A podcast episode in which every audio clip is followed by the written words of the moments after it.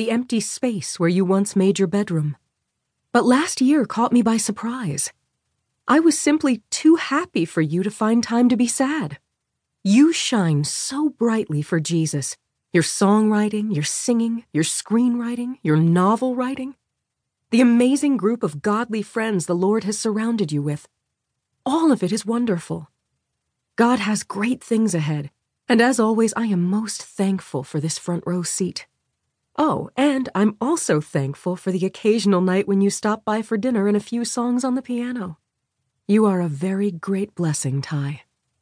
Love you always. To Sean.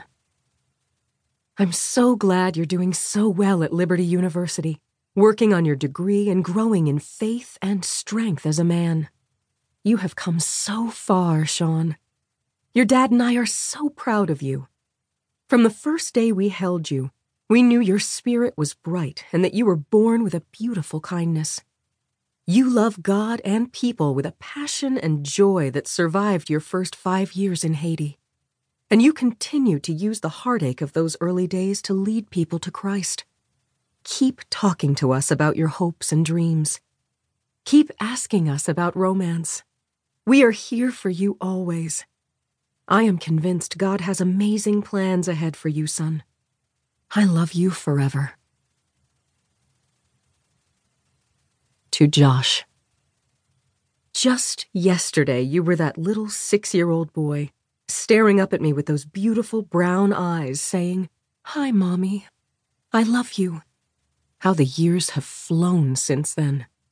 Now you're married and living in Florida with Michaela the girl we have prayed for all these years. You're grown up and on your own. Always remember that having a relationship with Jesus is the most important gift you will ever give your family. You belong to Him, Josh. You always have. As you lead your family in the years to come, as you walk out your faith together, just know how much we love you. We believe in you. We are here for you always. To EJ. What a tremendous time this is for you, EJ. You are doing so well at Liberty University, so excited about the career in filmmaking you have chosen.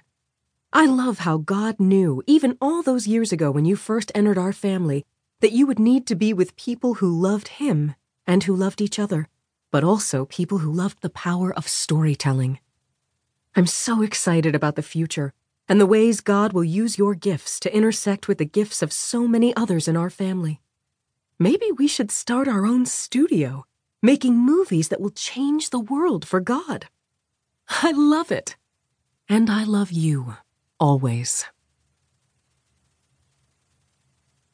To Austin. I knew you would blossom at Liberty University, and so you have.